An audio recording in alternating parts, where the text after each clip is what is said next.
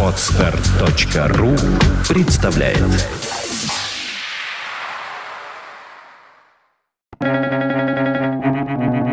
Свободное радио Компьюлента.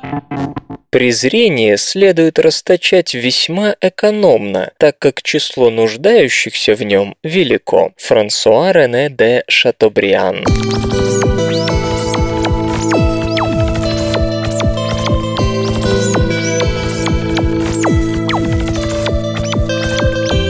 Здравствуйте, в эфире численный выпуск свободного радиокомпьюлента, и вы слышите презренного Лёшу Халецкого. В ближайший час буду весьма неэкономно рассказывать вам новости. Поехали! Наука и техника. Сверхмассивные черные дыры недооценены космологией.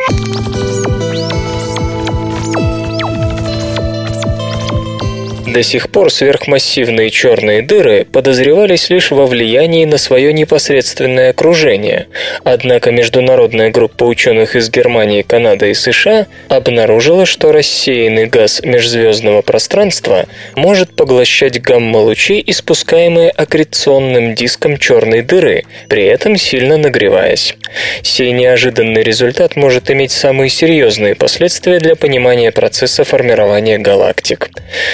Каждая галактика, не исключая нашей, имеет в своем центре сверхмассивную черную дыру. Когда проваливающееся в нее вещество нагревается, оно испускает мощное гамма-излучение, которое может быть обнаружено земными наблюдателями – блазары. Однако испускаемые аккреционным диском гамма-лучи высоких энергий эффективно поглощаются межзвездным газом, в отличие от, скажем, радиоволн. При этом образуются электроны и позитроны. Первоначально они двигаются двигаются с субсветовыми скоростями, однако затем тормозятся о межзвездный газ, нагревая его. Согласно новому исследованию, нагрев идет в 10 раз интенсивнее, чем считалось для регионов со средней плотностью межзвездного газа и в 100 раз интенсивнее в регионах с низкой его плотностью. Блазары переписывают тепловую историю Вселенной. Без лишних экивоков постулирует доктор Кристоф Пфомер из Гейдельбергского института теоретических космических исследований Германия, один из ведущих авторов исследования. И похоже, это действительно так. Эмпирические наблюдения показывают, что галактики с наиболее активными черными дырами в ядрах формируют значительно меньше звезд, чем те, в которых активность сверхмассивных черных дыр в центре не столь высока. Проведенное исследователями моделирование, потребовавшее расчетов на суперкомпьютере, показало, что картина дополнительного блазарного нагрева межзвездного газа гораздо лучше согласуется с наблюдаемой интенсивностью поглощения им ультрафиолетового излучения. Более ионизированный газ хуже поглощает ультрафиолетовое излучение. Кроме того, нагрев межзвездного газа блазарами наконец-то может разрешить проблему необычайно малого количества наблюдаемых карликовых галактик, которых, согласно имеющимся моделям, должно быть гораздо больше. Дело в том, что вероятность формирования именно карликовой галактики выше всего в районах с низкой плотностью межзвездного газа. Однако именно в таких районах нагрев газа гамма-излучением сверхмассивных черных дыр будет максимальным, а значит и вынос разогретого газа за пределы такого региона будет наибольшим, что резко затруднит концентрацию протозвездного материала и само звездообразование. Следовательно, карликовых галактик просто не может сформироваться столько, сколько предсказывают существующие космологические модели. Компьютерная томография разоблачила древнеегипетскую кражу.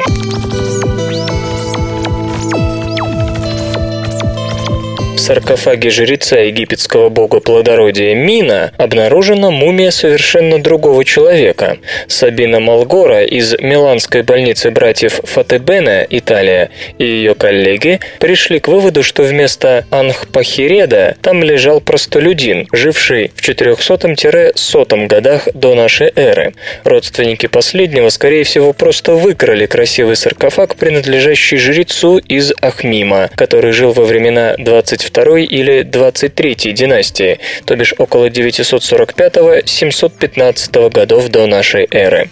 Подобная практика была весьма распространенной в периоды экономических и политических кризисов, когда некрополи знати оставались без должной охраны. Действительно, к концу 20-й династии грабежи могил в Фивах превратились в столь серьезную проблему, что более 50 мумий царей и их родственников были тайно перемещены в другую усыпальницу в Дейр-эль-Бахри. Последнюю обнаружили только в конце 19 века. Саркофаг прибыл в археологический музей итальянского города Асти в 1903 году из частной коллекции при неизвестных обстоятельствах. Специалистам сразу бросилось в глаза отсутствие на мумии амулетов, приличествующих жреческому сану. Компьютерное сканирование показало, что внутри находится скелет, укрепленный тростником, то есть к моменту мумификации тело разложилось. Мужчина умер на пятом десятке, его рост составлял 175 сантиметров, то есть он был довольно старым и высоким для своего времени. Он не принимал лекарств, не болел, умер своей смертью. Судя по состоянию коленей, это был простой труженик, всю жизнь таскавший тяжести. Является ли Земля живым организмом?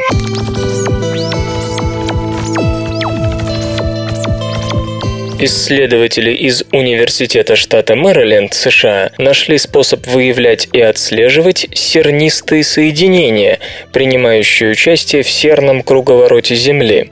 Тем самым открывается путь к опровержению или подтверждению давней гипотезы, что нашу планету можно сравнить с саморегулируемым живым организмом. Гипотеза Геи была предложена Джеймсом Лавлоком и Лин Маргулис в 70-х годах прошлого века.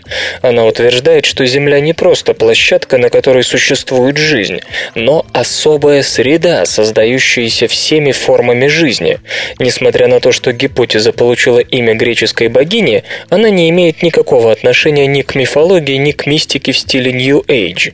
Речь идет о взаимодействии биологических, химических и геологических процессов, протекающих на планете и делающих ее пригодную для жизни.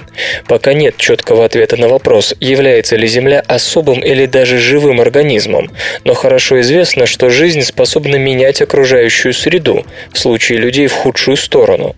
Наука достигла настолько значительных успехов в этом направлении, что гипотезу Геи нередко называют теорией. Один из аспектов концепции гласит, что микроскопические морские организмы, например, фитопланктон и водоросли, создают соединения серы, которые затем попадают в воздух и в конечном итоге в той или иной форме в почву. Сера – один из ключевых элементов органических и неорганических соединений, десятый самый распространенный элемент во Вселенной. Она имеет решающее значение для управления климатом, а также развитием известных нам форм жизни. В частности, два соединения серы – диметилсульфонеопропионат и его окисленная атмосферой версия диметилсульфид – считаются наиболее вероятными кандидатами на продукт морской жизни. Именно эти соединения измерений исследователи научились отслеживать в воде, в воздухе и земле. Метод позволяет выяснить, из каких источников поступают те или иные изотопы. Предварительный анализ показал поразительные различия в изотопах, что, как представляется, связано с метаболизмом серы. Тем самым становится возможной оценка того, как организмы производят соединения, при каких обстоятельствах и как они в конечном счете влияют на окружающую среду. В частности, это поможет ответить на важные вопросы вопросы о климате и улучшить климатическое прогнозирование. Для ловли добычи креветки используют брачную расцветку рыбы.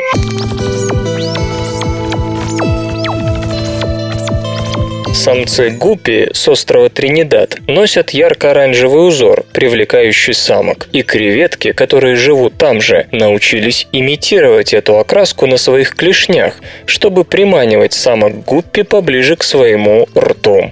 Тринидадские креветки научились ловить рыб, используя цветовые пристрастия добычи. Зоологи из Университета Торонто обратили внимание, что в некоторых водоемах острова Тринидад живут креветки с ярко-оранжевыми пятнами на клешнях. Сами ракообразные оранжевый цвет не видят, поэтому естественно было бы подумать, что такая окраска появилась у них, так сказать, с чужих слов. Исследователи обнаружили, что в тех же местах, где находятся странно окрашенные креветки, живут и разновидности гуппи, у которых самцы имеют ярко-оранжевые пятна на боках. Предположительно, такая окраска у самцов сформировалась в связи с цветовыми предпочтениями самок. Предыдущие исследования показали, что чем оранжевее самец, тем он привлекательнее для самок. Очевидно, местные креветки, питающиеся мелкими рыбами, решили взять на заметку брачные предпочтения самок гуппи. Чтобы проверить эту гипотезу, зоологи поставили простой эксперимент. Они сделали несколько моделей креветок, либо однотонно окрашенных бурой краской, либо с зелеными точками на клешнях, либо с оранжевыми. Модели помещались в аквариум с самками гуппи. Оказалось, что с равномерно окрашенной моделью или с моделью зелеными точками рыбы вели себя осторожно, предпочитая держаться у заднего конца тела креветки. Если же у модели были оранжевые точки на клешнях, то гуппи теряли осторожность и едва ли не вплотную приближались к рту членистоногого. В статье авторы пишут, что креветки и ведут себя, будто подманивая добычу. Они замирают на месте с раскрытыми клешнями, добиваясь, чтобы оранжевые пятна на клешнях наверняка были приняты за самца. С другой стороны, когда к гуппе подсаживали речного рака с оранжевым узором на клешнях, рыбы продолжали его остерегаться. Возможно, рыб смущало незнакомое поведение или какие-то химические сигналы, сопутствующие раку. Так или иначе, только местным креветкам удалось научиться обманывать добычу, используя ее сексуально-цветовые предпочтения. Коллеги зоологов говорят, что это едва ли не первая работа, в которой гипотеза о соблазнении хищником жертвы имеет хоть какое-то экспериментальное обоснование. Железо и гаджеты. NVIDIA представила ускорители Tesla нового поколения.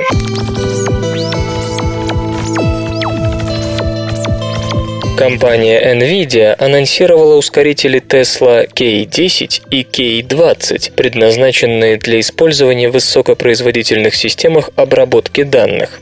Представленные процессоры выполнены на архитектуре нового поколения Kepler, при разработке которой большое внимание уделялось показателям энергетической эффективности. Среди особенностей новой архитектуры NVIDIA выделяет технологию динамического параллелизма, которая упрощает параллельное программирование за счет применения GPU-ускорения к широкому спектру распространенных алгоритмов, таких как адаптивное уточнение сеток, а также быстрые мультипольные и мультисеточные методы. Функция HyperQ позволяет нескольким ядрам центрального процессора одновременно использовать ядра CUDA на одном графическом чипе Kepler, что увеличивает эффективность работы системы. Ускоритель Tesla K10, как утверждает производитель, обеспечивает самую высокую пропускную способность для приложения обработки сигналов, изображений и сейсмических данных. Карта оснащена двумя процессорами GK104 Kepler, которые обеспечивают суммарную производительность в 4,58 терафлопса, триллиона операций с плавающей запятой в секунду в вычислениях одинарной точности. Суммарный объем памяти GDDR5 равен 8 гигабайтам. Ускоритель оптимизирован для нефтегазовой и оборонной промышленности. Карта Tesla K20, выполненная на чипах GK110 Kepler, возглавит семейство Tesla. NVIDIA отмечает, что этот ускоритель, созданный для наиболее ресурсоемких вычислительных задач, станет самым производительным и экономичным графическим процессором в мире. Его поставки начнутся в четвертом квартале. Эти забавные ученые. Поль Дирак любил потеоретизировать на самые различные темы. Однажды он высказал предположение, что существует оптимальное расстояние, на котором женское лицо выглядит привлекательнее всего. Поскольку в двух предельных случаях на нулевом и бесконечном расстоянии привлекательность обращается в нуль, то есть ничего не видно, то между этими пределами естественно должен существовать максимум. Наука и техника. Женщины с рекламных постеров не считаются за людей.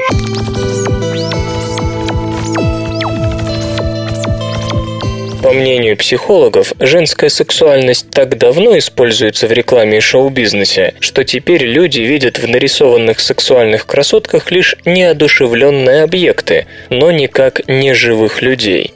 Сексуальные образы – обычный компонент рекламы, кино, телешоу и тому подобного. Соблазнительные женщины и мужчины в соблазнительных нарядах соблазнительно призывают нас соблазниться, например, новой весенней коллекцией. Предполагается, что использование сексуальных образов вызывает в нас живейшую эмоциональную реакцию, как если бы мы смотрели на реальных людей, которые бы с нами заигрывали. Но, как показали исследования психологов из Брюссельского свободного университета, это предположение верно лишь наполовину. Только мужчина, изображенный на рекламном плакате, может восприниматься как потенциальный сексуальный партнер, но не женщина. Известно, что наше восприятие людей отличается от восприятия предметов. Мы легко узнаем лицо, но восстановить образ человека по какой-то части лица нам сложно. С другой стороны, если речь идет о неодушевленном предмете, то по его фрагменту мы без проблем можем представить себе целое. Этим свойством психики исследователи воспользовались, чтобы узнать, как человек воспринимает сексуальные образы. Они использовали картинки, на которых мужчины и женщины в раскованных позах рекламируют нижнее белье. Рекламные фото демонстрировали в нормальном и в перевернутом виде, после чего участникам эксперимента показывали портрет человека из рекламы и просили сказать, не его ли они только что видели на фото, обычном или перевернутом. Оказалось, что мужчина в рекламе воспринимается зрителями именно как человек. Если фото с мужчиной показывали в искаженном, перевернутом виде, то запоминали и узнавали его с трудом. Если же речь шла об изображении женщины, то ее легко узнавали независимо от того, как она была перед этим показана. То есть женщину с рекламы воспринимали как объект, неодушевленный предмет, а не как живого человека. Как пишут исследователи в журнале Psychological Science, разницы между мужчинами и женщинами, участвовавшими в эксперименте, не было. И те, и другие видели в рекламных мужчинах людей, а в рекламных женщинах объекты. Подобная гендерная дискриминация, по мнению психологов, могла произойти потому, что женская сексуальность используется в рекламном деле и шоу-бизнесе гораздо дольше и интенсивнее, чем мужская. Грубо говоря, к сексуальным мужчинам на рекламных счетах население еще не привыкло и не превратило их из людей в объекты. В связи с этим, конечно, хотелось бы узнать, насколько вообще сейчас эффективны женские образы, использующие сексуальные сигналы, и есть ли смысл увешивать города постерами с соблазнительными моделями. С другой стороны, психологов волнует более насущный вопрос. Как такое изменение в восприятии рекламной женской сексуальности отразилось на восприятие женщин в реале? Умные очки Google поначалу не смогут работать с полноценной дополненной реальностью.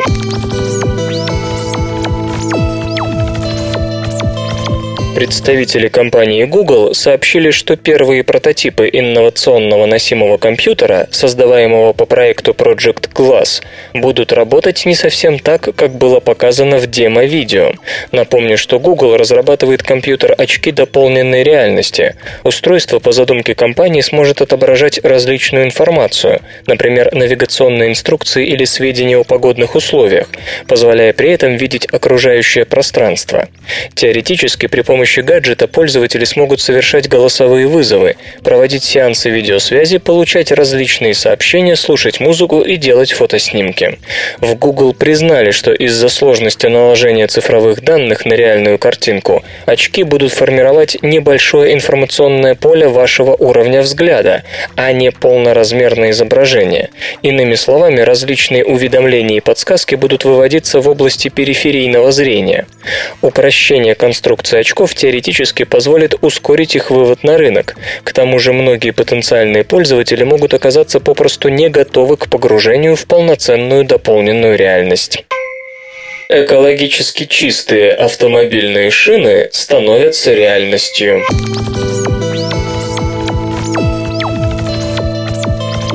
Мировые поставки природной резины давно находятся под угрозой, и производители автошин в попыхах ищут альтернативные решения, которые, как оказалось, всегда были у них под носом.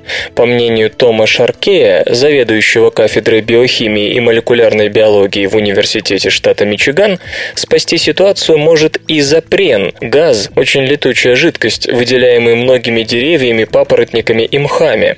Зачем растения это делают? Считается, что это помогает им переносить тепловой стресс, в противоположность большинству зерновых культур, охлаждающих себя через испарение влаги. Большая часть автомобильных шин до сих пор производится из натуральной резины, источником которой служат латекс-несущие деревья, каучуковое дерево, например. Очевидно, что собирая природный латекс, становится все труднее удовлетворять постоянно растущий аппетит потребителей. Оттого производители автомашин давно уже привыкли к перебоям с поставками сырья. И тут самое время вспомнить, что природная резина является полиизопреном. Только не подумайте, что профессор решил собирать газы, выделяемые деревьями. Нет, он обратился к основам, механизму образования изопрена в растениях. Ведь все, что нужно для получения биоизопрена, это научиться управлять биологической системой так, чтобы она работала только на создание именно этого продукта.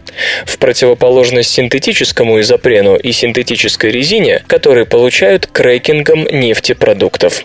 Растения синтезируют изопрен из аллилдиметилдифосфата, катализируя процесс ферментом изопрен-синтазой. Так что вместо того, чтобы синтезировать изопрен из нефти или обирать деревья, группа господина Шаркея нашла способ клонировать изопрен-синтазу. Используя этот фермент, стало возможным получение биоизопрена с помощью бактерии. Для справки, эмиссия изопрена бактериями известна давно, но ее объемы не идут ни в какое сравнение со способностями растений в этой области.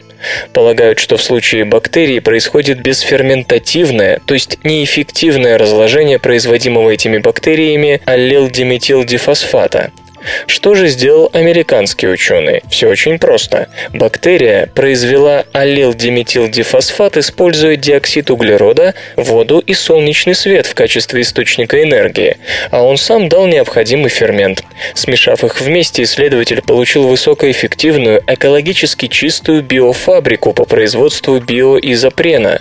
Обратите внимание, последующее сжигание изношенных шин, произведенных по этому методу, приведет снова к получению получению диоксида углерода и воды, которые бактерии используют для восстановления изопрена, а энергетические затраты возьмет на себя безотказное солнце. Сейчас вместе с неназванной частной компанией господин Шаркей собирается поставить разработанный им инновационный биосинтез изопрена на промышленные рельсы. По-моему, вот это и есть определение инновации. Математики приблизились к решению слабой проблемы Гольдбаха.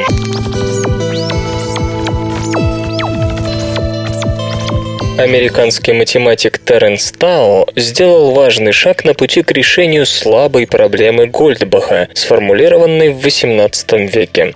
Гипотеза Гольдбаха утверждает, что любое нечетное число, превосходящее единицу, можно представить в виде суммы не более чем трех простых. Слабой ее называют по той причине, что ее истинность следует из справедливости аналогичного, но более сильного утверждения, согласно которому любое четное число представимо как сумма не более чем двух простых.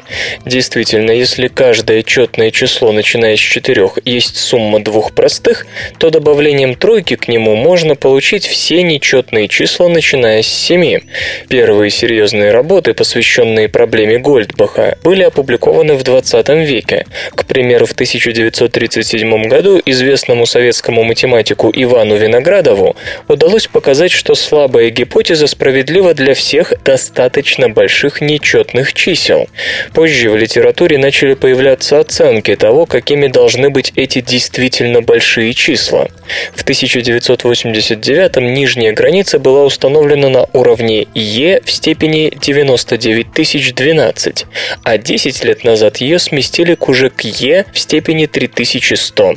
Некоторые математики попытались, так сказать, зайти с другого конца, и в 2003 году проверили выполнение слабой гипотезы для чисел, не превосходящих e в степени 28. Сейчас эту границу можно передвинуть чуть выше, но между ней и величиной e в степени 3100 в любом случае сохранится более чем значительный пробел, с заполнением которого современные компьютеры просто не справятся. Используя данные этих исследований, а также некоторые результаты проверки недоказанной гипотезы Римана, господин Тао сформулировал обоснование того, что любое нечетное число, превосходящее единицу, можно представить в виде суммы не более чем пяти простых. Такое обоснование, разумеется, далеко не эквивалентно решению слабой проблемы Гольдбаха, но специалистов радует сам факт движения вперед. Ранее аналогичное утверждение было доказано только в предположении об истинности гипотезы Римана. Устаревшими теперь можно признать и выкладки француза Оливье Ремера, 17 лет назад показавшего, что любое четное число можно выразить в виде суммы не более чем шести простых. Полное доказательство, предложенное Теренсом Тао, дается в припринте, выложенном на сайте архив, а сокращенное описание методики, которую нашел американский математик, приведено в его блоге. Музычный перапынок.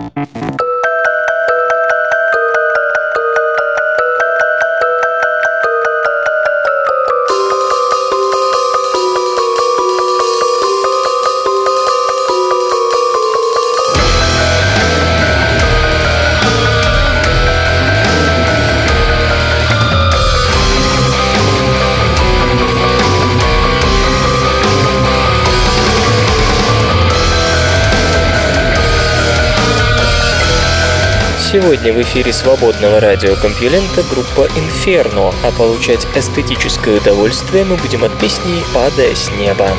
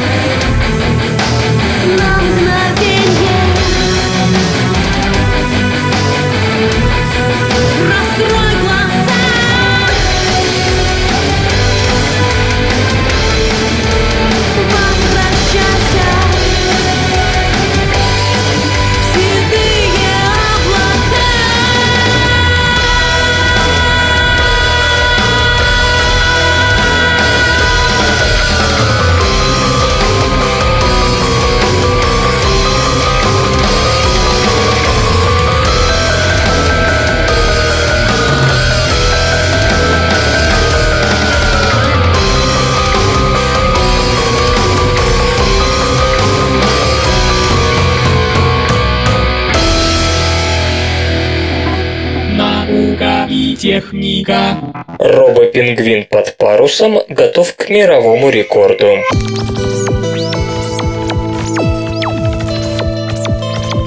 ASV Robout, переделанная килевая парусная лодка Layer Link, первоначально предназначенная для обучения детей парусному спорту. Теперь это полностью автономное роботизированное судно, целью которого является изучение морских свиней Балтики. В ходе выполнения этого задания оно может поставить мировой рекорд плавания для роботизированных кораблей под парусом. Длина ASV Roboat всего 3 метра 75 сантиметров. При этом в районе киля у судна изначально наличествует 60 килограммов мертвого балласта, что делает его почти неопрокидываемым. Команда разработчиков Roboat из Австрийского общества инноваций в информатике добавила в конструкцию аккумуляторы солнечной батареи общей максимальной мощностью в 285 Вт, метанольный топливный элемент на 65 Вт и систему связи и навигации, использующую WLAN, UMTS, GPRS и спутниковую систему Iridium. Разумеется, есть и GPS, а также компас и анимометр, операционная система набортного компьютера Linux. Она-то и командует посредством специально разработанного приложения рулем и парусами. Так что, как видим, Тукс теперь еще и яхтсмен. Туксом зовут официальный логотип Linux – пингвина. Разработка робопарусника ведется с 2006 года, и ныне создатели полагают, что их детище созрело для мирового рекорда. Сегодня самая большая дистанция, преодоленная автономным парусником французской разработки, всего 146 километров. Оказалось, что управлять парусным судном весьма и весьма непросто, особенно если оно попадает в сильное волнение, не говоря уже о шторме. Приглядывая за тающей популяцией морских свиней в Балтийском море, Робоат должен пройти 275 километров, непрерывно пробыв в море до 100 часов. При этом его управление людьми закончится в момент загрузки координат маршрута и конечной точки. Для отслеживания миграции, мест спаривания и интенсивности коммуникации морских свиней роботизированное судно располагает подводным микрофоном. По мнению ученых, почти беззвучный парусник сможет максимально приблизиться к этим морским млекопитающим, обычно избегающим встреч с человеком. Будучи энергетически самодостаточными, в дополнение к изучению жизни моря, робот может использоваться для раннего обнаружения и оповещения о цунами, в поисково-спасательных операциях, для метеорологических наблюдений и ликвидации нефтяных пятен.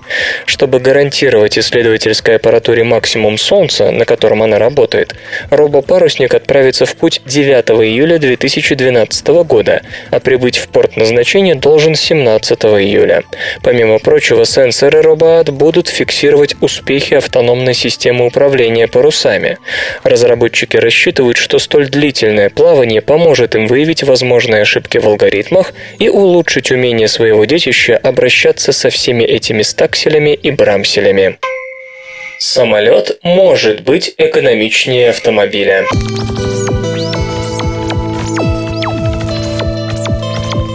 Трение возрастает быстрее скорости, поэтому обычно быстрое транспортное средство тратит больше энергии, чем медленное. Проект Synergy намерен опровергнуть это утверждение. После серии полетов экспериментальной беспилотной версии нового самолета, выполненного в масштабе 1 к 4, разработчики заканчивают сборку полноразмерного Synergy, летные испытания которого начнутся в текущем году. Вместимость проектируемого Synergy 5 человек, а планируемый расход топлива, согласно данным его создателей, всего 5,86 литров на 100 километров. Команда конструкторов и инженеров под руководством Джона МакГинниса, участника Experimental Aircraft Association, заявляет, что машина будет в 10 экономичнее обычного малого реактивного самолета при десятикратно же меньшей стоимости. Это, конечно, некоторое преувеличение, но, похоже, не слишком большое. Стоимость собираемого прототипа декларируется варьируется в 65 тысяч долларов. Что же позволяет создателям летательного аппарата надеяться на достижение столь блистательной экономичности? Летно-технические характеристики Synergy весьма амбициозны. При длине в 6 метров 40 сантиметров, размахе крыльев в 9 метров 70 сантиметров и площади крыла в 13 квадратных метров, пустой вес должен составить 746 килограммов.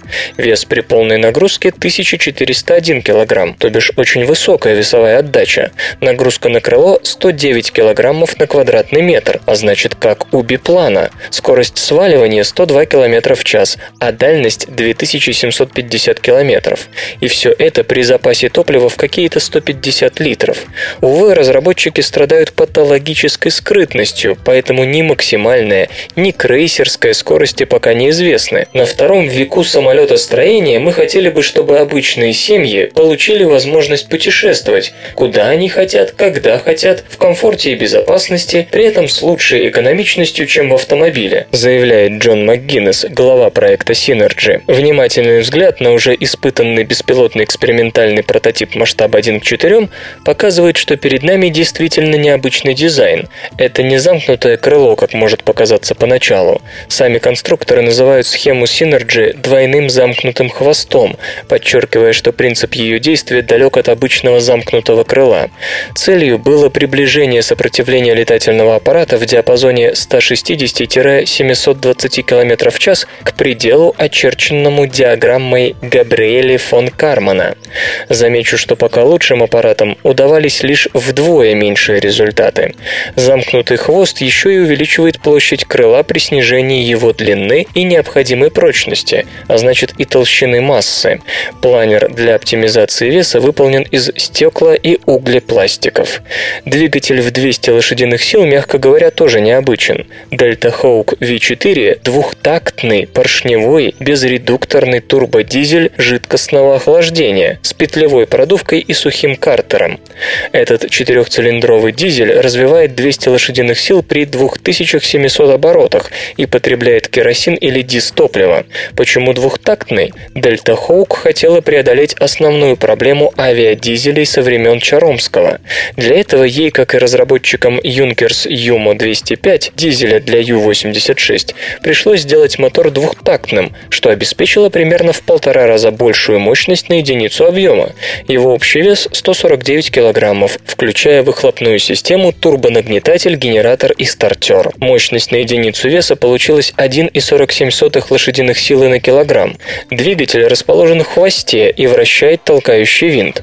Очень близок к центру тяжести, что, по уверениям команды господина МакГинниса, позволит обеспечить неизменную центровку вне зависимости от нагрузки. Крылья практически лишены механизации, что, несомненно, должно снизить цену конструкции.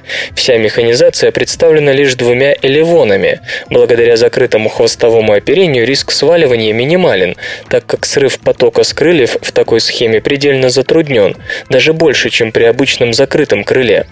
Посадочная скорость также обещана ниже скорости сваливания.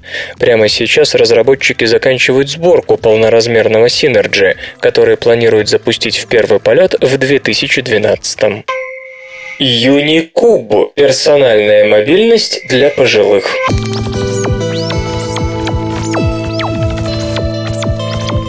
Развивая свой вариант колеса, едущего в любом направлении, корпорация Honda представила продолжение юницикла U3X. Новый Unicube, как и его предшественник, легко помещающийся в дверной карман демонстрационного автомобиля, нацелен прежде всего на обеспечение мобильности стремительно стареющей пожилой части населения Японии. Компьюлента уже рассказывала о Personal Mobile Vehicle, в первую очередь решающем проблему маневренности современных кресел-каталог, переместиться на которых в бок можно лишь отъехав назад, что в тесных помещениях не всегда получится. Те же цели преследовал и моноцикл U3X компании Honda. То же самое колесо, состоящее из многих мини-колес, способных вращаться как по линии вперед-назад, так и при повороте мини-колес под прямым углом по линии вправо-влево. Теперь все иначе, потому что у Unicube, новой разработки Honda, два колеса. Идея юницикла для пожилых с самого начала вызвала некоторые опасения. Для человека за 70 бывает сложно контролировать собственное равновесие, а тут еще и юницикл, на котором обычно хватает ловкости ездить только клоуном в цирке. Второе колесо не изменило принцип бокового маневрирования. Поворот в бок по-прежнему осуществляется за счет переориентации мини-колес, из которых состоит основное колесо. Но теперь даже серьезные изменения положения тела седока, а посадка Юникуб больше всего напоминает позу наездника на лошади, не вызовет его падения. Скорость Юникуб не превышает 6 км в час. То же самое было у Personal Mobile Vehicle и U3X. Для элегантного и мобильного аналога кресла-каталки больше и не нужно. Руля нет, его заменяет управление при помощи акселерометра. Чуть нагнувшись вперед, ездок перемещается соответственно вперед, а слегка отклоняясь назад, ну вы поняли. У этого метода управления есть аналог – дистанционное управление для седаков с проблемами спины. Юникуб весит почти 12 килограммов, предшествующая модель тянула на 10 кило, однако его внешние габариты почти не изменились, то есть моноцикл по-прежнему можно сложить в дверной карман демо-автомобиля марки, разумеется, Honda. Кстати, платформа контроля устойчивости Unicube позаимствована у гуманоидных роботов, понятно какого производителя. Да-да, у небезызвестного Асима в том числе. В следующем месяце стартуют официальные демонстрации Unicube в музеях страны. Создан высокочувствительный фотодетектор на основе графена и квантовых точек.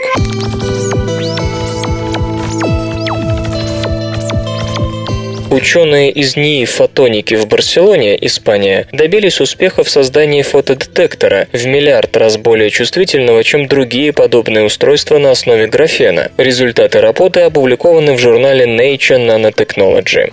Графен крайне притягательный материал для применения в оптоэлектронных устройствах и фотодетекторах, благодаря широкой спектральной полосе пропускания и быстрому времени отклика. Однако слабая абсорбция света поглощается не более 3%, и отсутствие механизма генерации нескольких носителей заряда на один поглощенный фотон сильно ограничивает чувствительность графеновых фотодетекторов. Чтобы помочь графену преодолеть его немощь в деле абсорбции падающего света, ученые вспомнили о квантовых точках, наноразмерных кристаллах с уникальной способностью абсорбировать свет различных длин волн в зависимости от их размера. Фотодетектор есть не что иное, как устройство, конвертирующее малое количество света в столь же малое количество электричества, которое затем может быть измерено. Это дает возможность определить то, сколько именно света попало на устройство. Кроме того, свет, конвертированный в электричество, может быть использован и по прямому назначению, к примеру, для ассистирования в настройке установок зеркального цифрового фотоаппарата. Для создания такого фотодетектора герои нашей новости используют графит и классическую стандартную процедуру с клейкой лентой. Таким образом, они подготовили графеновый субстрат, к которому методом наноразмерной литографии прикрепили крошечные золотые электроды. Затем на эту подложку с помощью распыления были нанесены квантовые точки из сульфида свинца. Их специально не фильтровали, чтобы иметь возможность абсорбировать видимый свет любой длины волны. Все, осталось лишь посветить на получившийся фотодетектор и измерить сопротивление и количество добытого электричества, используя заранее подготовленные золотые электроды. Правда, как признаются сами ученые, подбор правильной комбинации материалов для изготовления квантовых точек, способных передавать электрические заряды на графен с максимальной эффективностью, требует немало усилий. После всех тестов и подстроек удалось достичь 25% внутренней квантовой эффективности устройства. Таким образом, использование комбинированного материала квантовые точки графен позволило поднять число одновременно генерируемых электронов на один поглощенный информационный фотон с 1 до 108. В результате уровень чувствительности фотодетектора вырос сразу на 9 порядков. С такими результатами на руках исследователи считают, что фотодетекторы на основе предложенного комбинированного материала очень пригодятся в цифровых фотокамерах, приборах ночного видения и прочем. Железо и гаджеты. Google готовит линейку портативных устройств под управлением Android.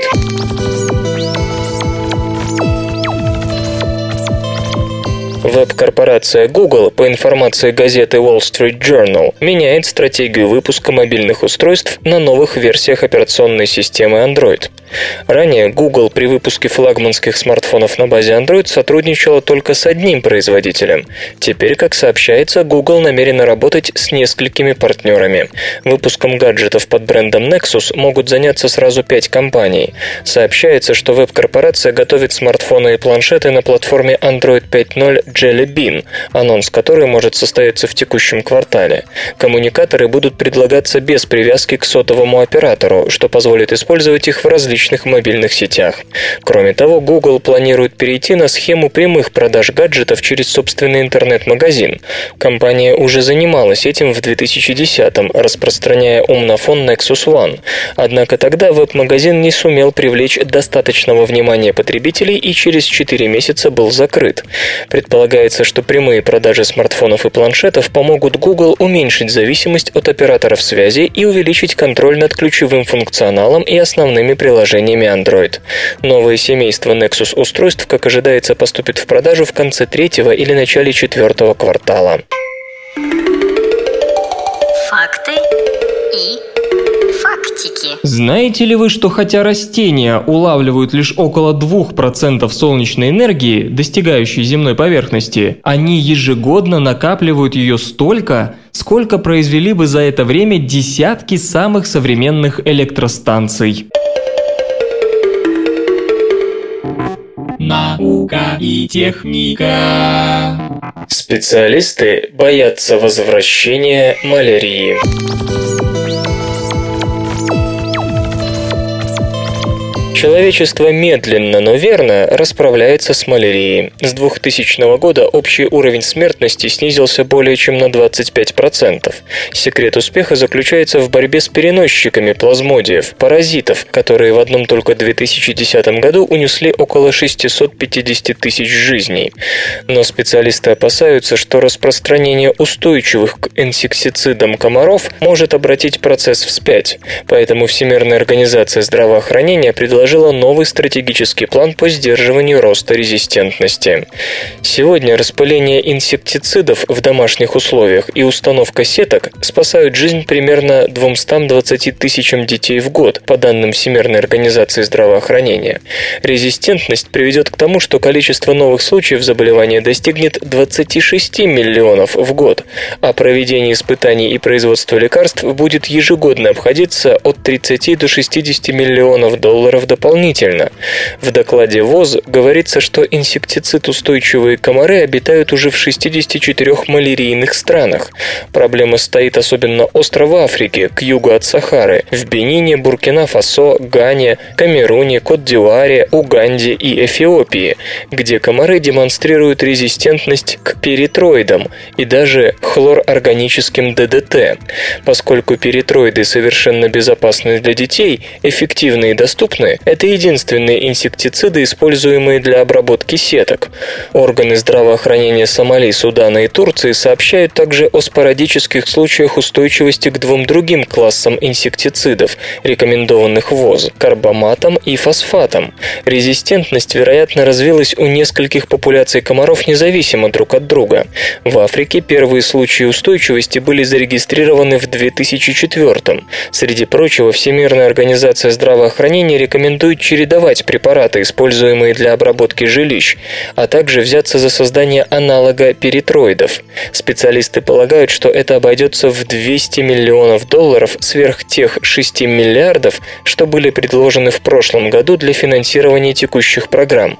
Увы, два крупнейших спонсора – Глобальный фонд для борьбы со СПИДом, туберкулезом и малярией и президентская программа по борьбе с малярией США пока не готовы выделить дополнительные средства. Их их расходы и без того велики. Например, в 2009 году 39% бюджета фонда ушло на обработанные сетки и распыление инсектицидов в жилищах, а в 2010 президентская программа потратила на это 59%.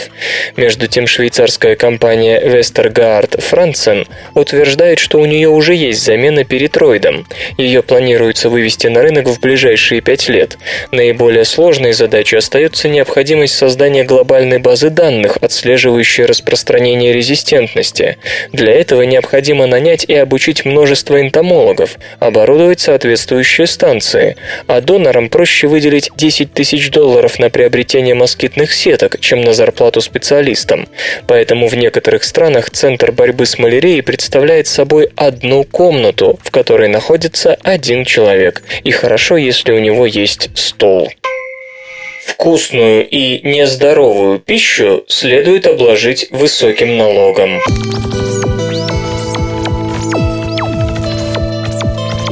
В двух статьях, опубликованных изданием British Medical Journal, предложено ввести налоги на нездоровую пищу. ЯСАК будет распределен по всей цепи поставок от производителя к потребителю. Он просто необходим, дабы обратить вспять пандемию ожирения и связанных с ним хронических заболеваний. Специалисты подгадали к 65-й сессии Всемирной ассамблеи здравоохранения, которая пройдет в Женеве с 21 по 26 мая, и на которой вызванные неправильным питанием болезни станут главной темой. В одной из статей Оливер Миттон из Оксфордского университета и его коллеги проанализировали налоговые схемы на греховные удовольствия, например, употребление табака и алкоголя, принятые в различных странах. Все они основаны на представлении о том, что по мере роста цены товара его потребление падает. Но исследователи обнаружили, что в случае с принимаемыми внутрь продуктами этот принцип работает далеко не всегда. Если просто поднять цену на какие-нибудь сырные палочки, страна не перейдет на капусту. Люди будут продолжать есть то, что им нравится и к чему они привыкли. В то же время группа господина Миттона натолкнулась на многочисленные случаи, когда относительно высокий налог все-таки переламывал ситуацию. Например, в Дании сработал недавно введенный налог на жир, а в столовой бостонской больнице Brigham and Women's в США 35% повышение цен на сладкие напитки снизило их потребление на 26%. Таким образом, господин Миттон и компания приходят к выводу, что уж если вводить налог на вредные продукты питания, то как минимум 20%, то есть радикальный, иначе смысла не будет. Исследователи прекрасно понимают, что эта мера может привести к нежелательным последствиям. Например, люди, которым не по карману дорогая еда, будут покупать все подряд, на что хватит денег, а вовсе не самые полезные продукты. Поэтому предлагается одновременно субсидировать здоровую пищу, например, фрукты и овощи. Кроме того, если ввести налог на сладости, может увеличиться спрос на жирное. Поэтому эксперты советуют обложить прежде всего сладкие напитки, и пусть в качестве альтернативы пьют воду из-под крана. Налог не решит проблему ожирения и связанных с питанием заболеваний, подчеркивает господин Миттон, но он может сыграть важную роль в изменении рациона в правильном направлении. В другой статье Каринна Хоукс из городского университета Лондона призывает к масштабным переменам в области производства и маркетинга пищевых продуктов. В целом она повторяет тезисы своей статьи из журнала Food Policy. Главная мысль заключается в том, что основной целью борцов с нездоровым питанием должна стать пищевая промышленность, а не конечный потребитель. В сущности, она призывает к отмене тех нововведений в системе государственного регулирования, которые появились в последние десятилетия и совпали с ростом ожирения и неинфекционных заболеваний. В этот период крупные производители и розничные сети получили контроль над цепочкой поставок. С помощью эффективной ценовой политики и новых методов маркетинга эти компании создали спрос на более дешевые, но вредные продукты, которые, как правило, представляют собой легкие в приготовлении полуфабрикаты и напитки. Кроме того, произошел перекос в пользу более дешевых и вредных ингредиентов, например, в качестве подсластителя стал использоваться кукурузный сироп. Так вот, госпожа Хоукс предлагает очень простую вещь. Давайте снова сделаем все эти вещи дорогими и невыгодными, тогда производители сами от них откажутся. Кроме того, эксперт призывает к полному запрету маркетинга продуктов питания для детей. Само его существование абсурдно, подчеркивает специалист. Совершенно иной точки зрения придерживается Патрик Бэшем из Либертарианского института Каттона, который убежден, что налоги ни к чему не приведут. В журнале US News and World Report он заявил, что для 10% снижения спроса на сладкие напитки налог следует установить в размере 100%. Кроме того, сейчас очень неудачный момент. Мировая экономика трещит по всем швам, и едва ли кто-то согласится на меры, которые негативно отразятся на количестве рабочих мест.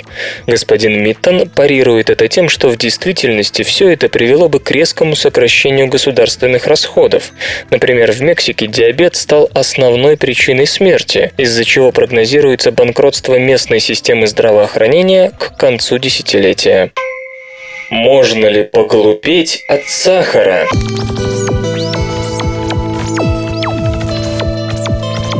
Фруктоза ослабляет синапсы между нейронами головного мозга, что плохо сказывается на обучении и запоминании. Всем хорошо известно, что мозг живет на сладком. Его энергетические потребности целиком удовлетворяются углеводами. Но, как показали эксперименты сотрудников Калифорнийского университета в Лос-Анджелесе, сахар для мозга может быть не только полезен, но и вреден. Работа ученых была посвящена влиянию фруктозы на когнитивные способности животных. В качестве источника сахара был выбран кукурузный сироп. Этот продукт содержит огромное количество фруктозы и используется в качестве дешевого подсластителя в пищевой промышленности при производстве безалкогольных напитков, детского питания и так далее. По статистике, обычный американец потребляет в год больше 18 килограммов того самого сиропа. Перед тем, как начать кормить крыс фруктозным сиропом, исследователи обучали их находить выход из лабиринта. После того, как животные запоминали лабиринт, их делили на две группы. Одним давали воду с сиропом, другим то же самое, но с добавкой омега-3 ненасыщенных жирных кислот. Считается, что эти жирные кислоты защищают синапсы от повреждений и тем самым благотворно влияют на процессы обучения и запоминания. Спустя 6 недель исследователи снова сажали крыс в тот же самый лабиринт.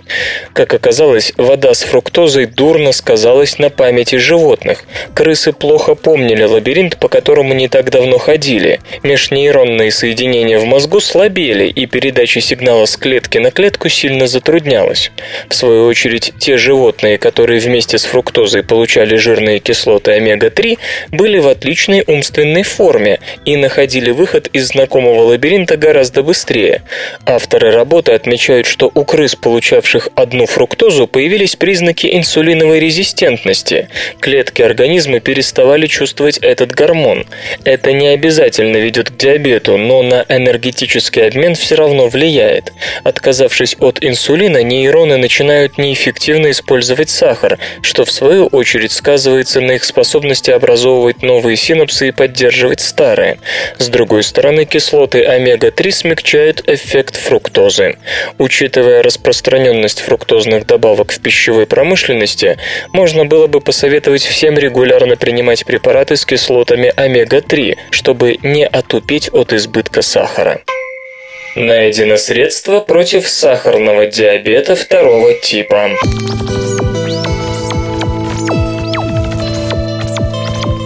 Лекарства, созданные для лечения сахарного диабета второго типа, обычно направлены на восстановление контроля над производством инсулина, продукт бета-клеток поджелудочной железы, призванного снижать уровень глюкозы в крови.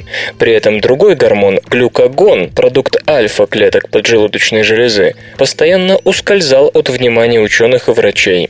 Этот серый кардинал, также производимый поджелудочной железой, выполняет диаметрально противоположную инсулину инсулину функцию, повышает содержание сахара в крови, заставляя печень синтезировать глюкозу из неуглеводистого сырья.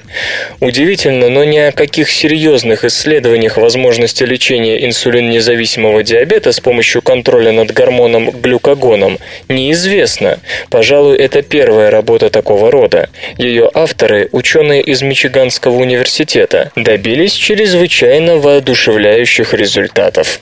Исследование, которое проводилось на мышах, страдающих врожденным и диетарным ожирением, показало, что ожирение серьезно влияет на действие, производимое в организме гормоном глюкагоном, что в свою очередь самым печальным образом сказывается на повышении уровня кровяного сахара у страдающих диабетом второго типа.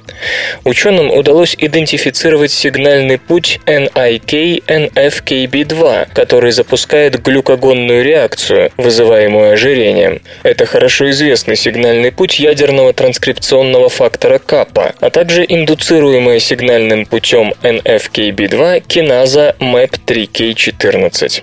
Как оказалось, у ожиревших мышей NIK была сверхактивирована, ну а поскольку NIK запускает глюкагонный ответ, отсюда и состояние инсулиновой устойчивости, когда уровень сахара не желает падать даже при нормальном синтезе этого гормона.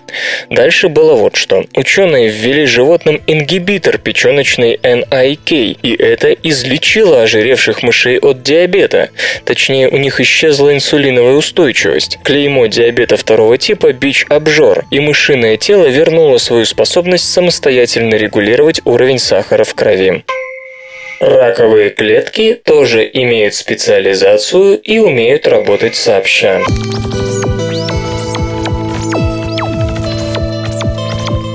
Исследователи из Массачусетской больницы под руководством Дэвида Лангенау показали, что разные популяции раковых клеток играют различные роли в процессе роста злокачественной опухоли и создании новой колонии в результате метастазирования.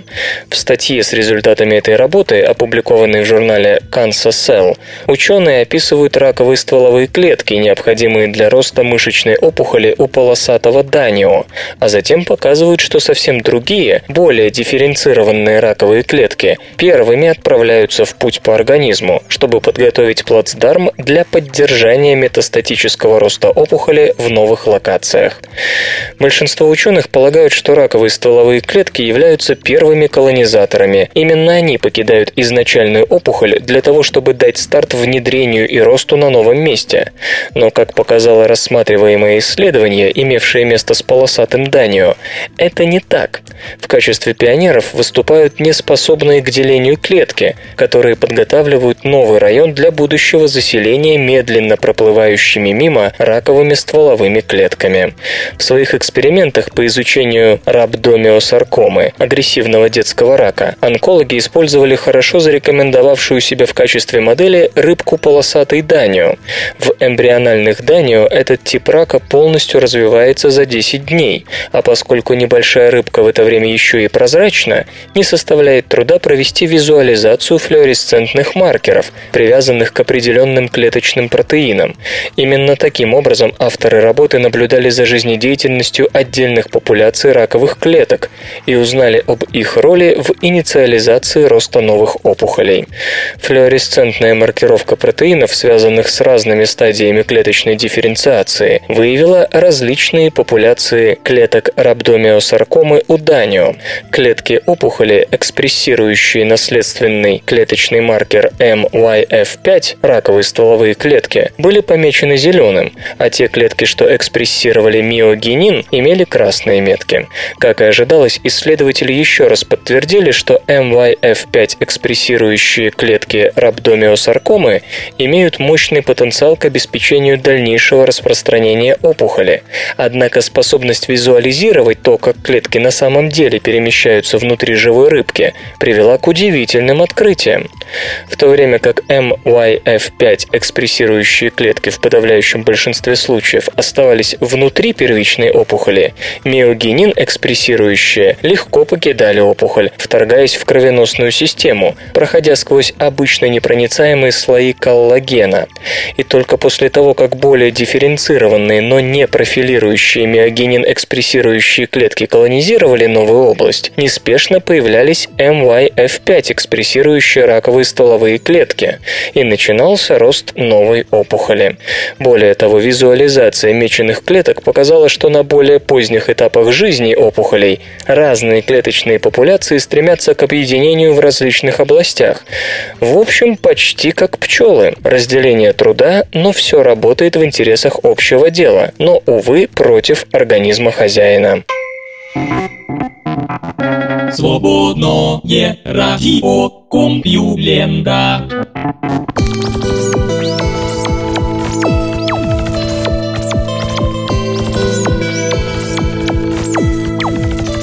Численный выпуск СРК подошел к концу. Загляните на сайт компьюлента.ру, там новостей еще больше. Ну а меня, Лешу Халецкого, вы обязательно услышите завтра. Скачать другие выпуски подкаста вы можете на podster.ru